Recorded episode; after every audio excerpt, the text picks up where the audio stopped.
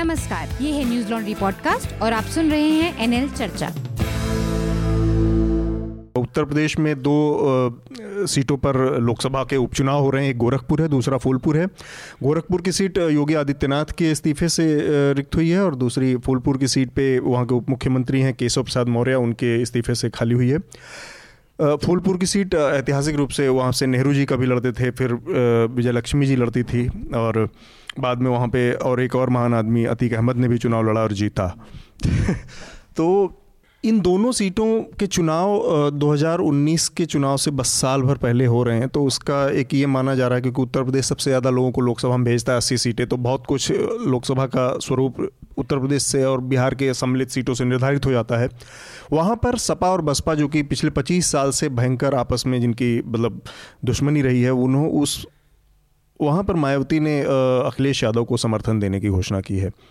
तो एक तो इस डेवलपमेंट से एक जो 2019 की सकल सूरत कितनी बनती बिगड़ती देख रहे हैं आप अनिल? देखिए मेरा मानना है कि जब पहली बार मुलायम और कांशी राम सपा और बसपा एक साथ आए थे और वो नारा आया था कि मिले मुलायम कांशी राम हवा में उड़ गए जय श्री राम वो परिस्थिति बिल्कुल अलग थी। वो परिस्थिति ये थी कि जो कांशी राम की बहुजन थ्योरी थी जी। कि जिसकी जितनी संख्या भारी उसकी उतनी हिस्सेदारी। मेरे तो उसमें, उसमें केवल दलित नहीं थे उसमें ओबीसी भी था उसमें हाँ, मुसलमान भी था जितने हाँ, भी ओबीसी हाँ, सो कॉल दलित और वो सरकार बहुत कम दिन चली लेकिन वो जो मैंडेट मिला और पिछड़ों की और दलितों की जो एक सॉलिडरिटी बनी तो वो बिल्कुल दूसरा मामला था।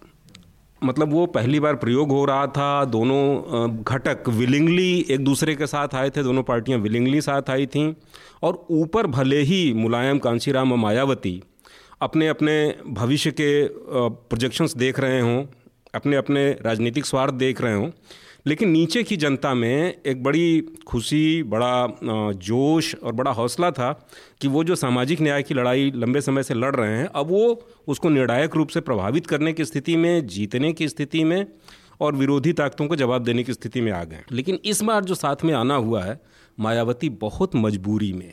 बिल्कुल जब वो पॉलिटिकल तरीके से हाशिए पे फेंक दी गई हैं पार्टी के भीतर भी विद्रोह जैसी स्थिति है जो उनके सबसे विश्वस्त लेफ्टिनेंट थे वो बाहर जा चुके हाँ, हैं लोगों को एक भी रखना मुश्किल हो पा रहा है उनको हो रहा है। तो तब उन्होंने ये सपोर्ट किया है। और दूसरी तरफ़ अखिलेश भी जो इनके साथ आए हैं वो भी मजबूरी में आए हैं।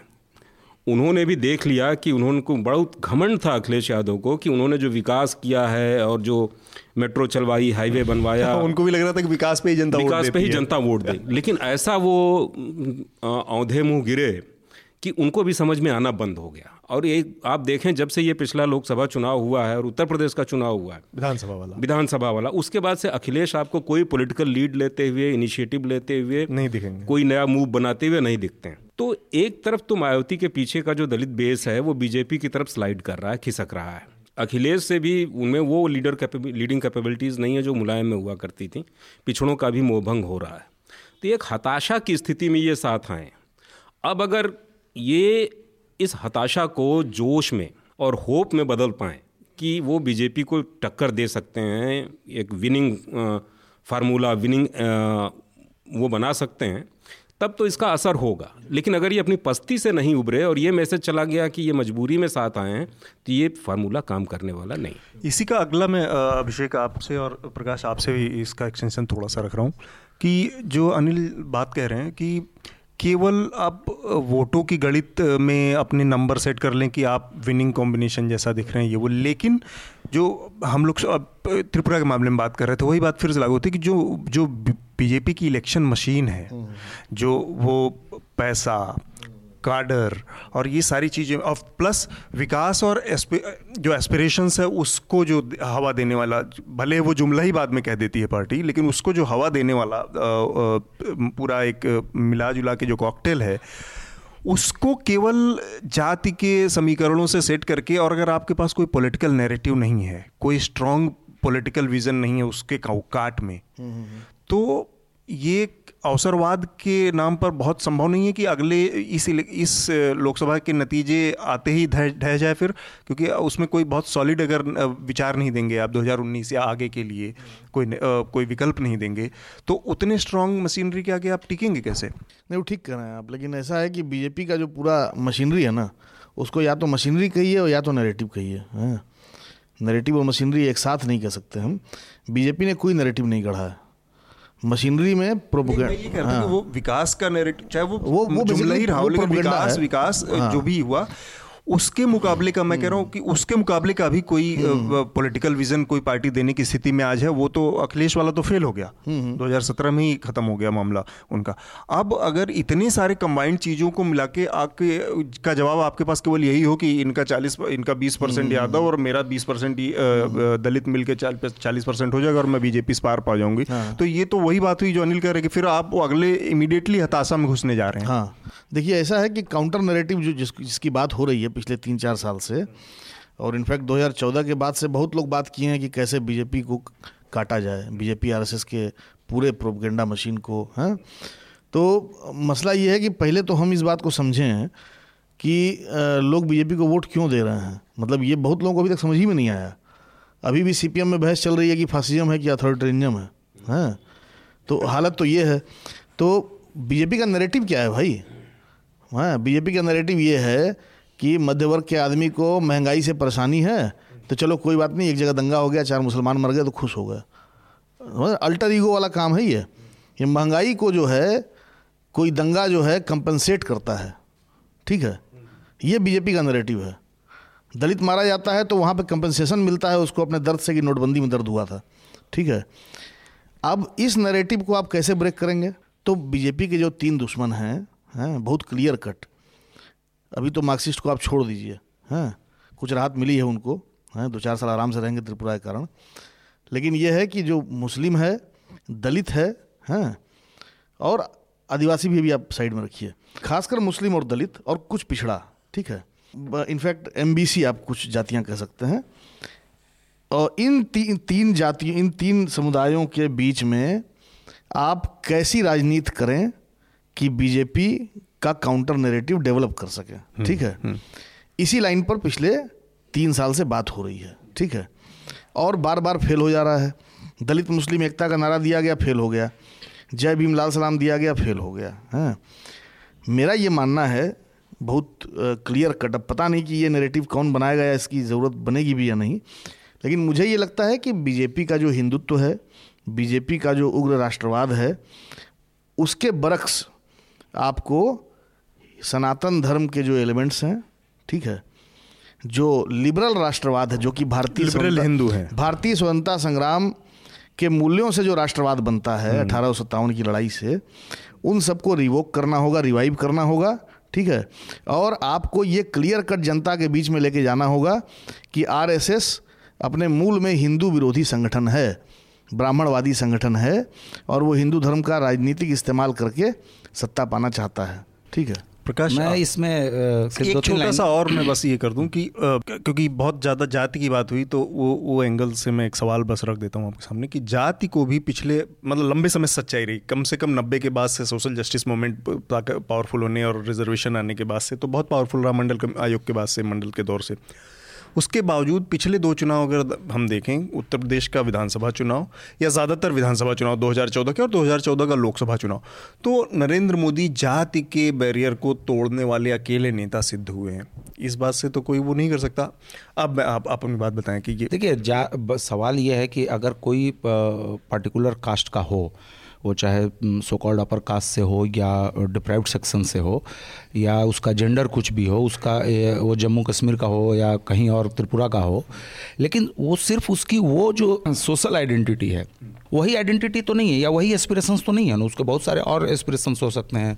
उसका मेंटल मेकअप कुछ और हो सकता है उस वो कहीं और झुक सकता है किसी और चीज़ से प्रभावित हो सकता है। तो ये कोई और और मुझे नहीं लगता कि जो सामाजिक न्याय की जो दावा करती हैं जो पार्टियाँ वो वो भी इस मुगालते में होंगी कि वन पॉइंट एजेंडा लेके जो है वो हमेशा के लिए अपना वर्चस्व कायम रख पाएँगे। लेकिन मुझे इन चुनाव पर कुछ दूसरे हम्म। तरीके से मैं देख रहा हूँ। 2014 के बाद से मैं एक स्ट्रेटजी देख रहा हूँ बीजेपी में कि जब भी बीजेपी किसी स्टेट चुनाव में जाती है तो वो अपनी पूरी ताकत लगाती है। अब वो ताकत आप चाहे जो कह लें मीडिया से लेके और कैंपेन प्राइम मिनिस्टर खुद पार्टी प्रेसिडेंट और पूरा मशीनरी। लेकिन जब भी उपचुनाव आता है तो आप देखेंगे कि वो बिल्कुल चुप हो जाती है। टोन डाउन कर देती है। लोकल लेवल पे करते होंगे करते ही होंगे क्योंकि तभी तो लोकल पे भी चुनाव जीत रहे हैं। ऐसा ऐसा नहीं कि उपचुनाव वो सारे हार ही रहे हैं। तो ये, क्यों, मुझे ऐसा लगता है कि हो सकता है कि उनके मन में ये हो, क्योंकि बीजेपी अगर त्रिपुरा हार जाती, या नागालैंड में उसकी सरकार नहीं बनती, या 2017 में उत्तर प्रदेश में उसकी सरकार नहीं बनती तो आप ये नहीं कह सकते थे कि बीजेपी खत्म हो गई, या बीजेपी का मार्च ऑनवर्ड नहीं है, बीजेपी अब पीछे जा रही है, आप ये नहीं कह सकते। क्योंकि अभी भी बीजेपी के, को ऑनवर्ड्स मार्च के लिए बहुत कुछ पड़ा हुआ है। मतलब अगर योगी अगर अगला चुनाव हार भी जाएँ तो बीजेपी के लिए बहुत बड़ा सेटबैक नहीं है। तो मुझे लगता है कि वो ये सोचते हैं कि जीते तो जिंदाबाद, और उपचुनाव में अगर हार गए, जीत गए हार गए तो पहले ही से टोन डाउन रखो। जैसे राजस्थान में कितना बनेगा? दो कॉलम की खबर बनी। कोई एनालिसिस आप नहीं कर सकते अच्छा आप और नेशनल मीडिया एनालिसिस कर भी नहीं सकता क्योंकि एनालिसिस करने के लिए अगर उपचुनाव के एनालिसिस की बात करूँ उत्तर प्रदेश में तो आप चार शहर में घूम के कुछ टहल के आप आर्टिकल लिख देंगे। हम्म। लेकिन अगर आपको अलवर के बारे में लिखना है तो आपको अलवर देखना पड़ेगा ना क्योंकि वो तो छोटी जगह है। दूसरी इंटरेस्टिंग चीज़ ये उत्तर फूलपुर और गोरखपुर को लेके मुझे लग रहा है जो कांग्रेस का रवैया है मुझे लगता है मैंने पहले भी आपके किसी हम्म। कार्यक्रम में आम आदमी पार्टी के संदर्भ में कहा था कि अगर कांग्रेस को अपना पॉलिटिकल रिवाइवल करना है। अगर मैं कांग्रेस की तरफ़ से सोचूं तो जो कोट अनकोट जो सेकुलर पार्टियाँ हैं अगर वो पीछे हटेंगी तभी मेरे लिए जगह बनेगी अगर मैं कांग्रेस की तरफ़ से सोचूं तो। दूसरी चीज़ आप देखे होंगे कि इसी उपचुनाव के आसपास में ये नैरेटिव तेलंगाना के मुख्यमंत्री के द्वारा डाला गया कि नन भाजपा नन कांग्रेस कुछ गठबंधन जैसा बनाया जाए। हम्म, हम्म। और खटखट खट तीन चार लोगों ने बनर्जी और ओवैसी वगैरह ने उसको पॉजिटिव पॉजिटिव बोल दिया। अब ऐसा तो है नहीं कि वो अगर अखबार वो खबर अगर मुझ तक पहुँच गई तो वो कांग्रेस के हम्म, रणनीतिकारों के पास नहीं पहुँची होगी। तो वो ऐसे मौके पे जब वो सो कॉल्ड गठबंधन कभी भी हो सकता है और सोनिया जी अभी कुछ डिनर वगैरह लंच का कुछ प्रोग्राम कर रही हैं तो इस बीच में मुझे लगता है कि कांग्रेस जो है वो अपने पॉलिटिकल पोजीशन को थोड़ा सा सेफ़ रखने के लिए क्योंकि आप बोलते हम्म। अरे यार आपने तो कल ही अखिलेश को सपोर्ट किया था और हम्म। अभी अखिलेश वो तेलंगाना वाले चीफ मिनिस्टर की पार्टी या गठबंधन के साथ चले गए तो आप उनको भला बुरा बोल रहे हो। हम्म, तो मुझे लगता है कि कांग्रेस वहाँ पे उसने सेफ़ खेला है और मुझे लगता है कि कांग्रेस की जो रणनीति है वो एक तरीके से सेफ़ खेलना कई बार अच्छा भी होता है क्योंकि कांग्रेस के लिए बहुत कुछ स्टेक पे अभी उत्तर प्रदेश में है नहीं। यहाँ यहाँ मैं एक छोटा सा हस्तक्षेप करूँ। करूँगा कि जो ट्रेंड दिखाई दे रहा है जो विकास की बात आप लोग कह रहे हैं बीजेपी बेशरम और बोल्ड हुई है। विकास की बात करना उसने बंद कर दिया है बल्कि उसने विकास का मज़ाक उड़ाना शुरू कर दिया है। हम्म। अमित शाह का पंद्रह लाख रुपए विदेश से लाने की बात को जुमला कहना रोज़गार देने के नाम पे प्रधानमंत्री का पकौड़ा देना। अब तक की जो देश की अब तक की तरक्की रही है उसको एक बड़ा सत्तर साल पुराना गड्ढा बताना दिया कि बिहार में एक्सीडेंट इसलिए हो रहे हैं क्योंकि सड़कें बढ़िया हैं। हाँ सड़कें बढ़िया हैं। तो ये अब वो विकास वाले एजेंडे का मज़ाक उड़ा रहे हैं।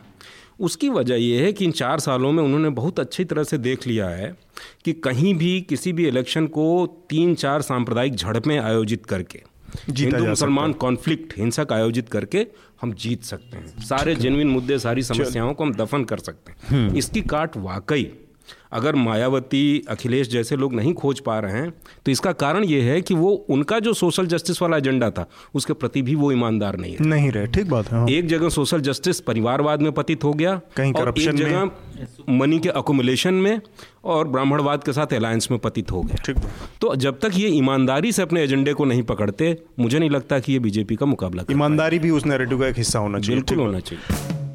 न्यूज़ लॉन्ड्री के सभी पॉडकास्ट ट्विटर आई और दूसरे पॉडकास्ट प्लेटफॉर्म पे उपलब्ध हैं। खबरों को विज्ञापन के दबाव से आज़ाद रखें। न्यूज़ लॉन्ड्री को सब्सक्राइब करें।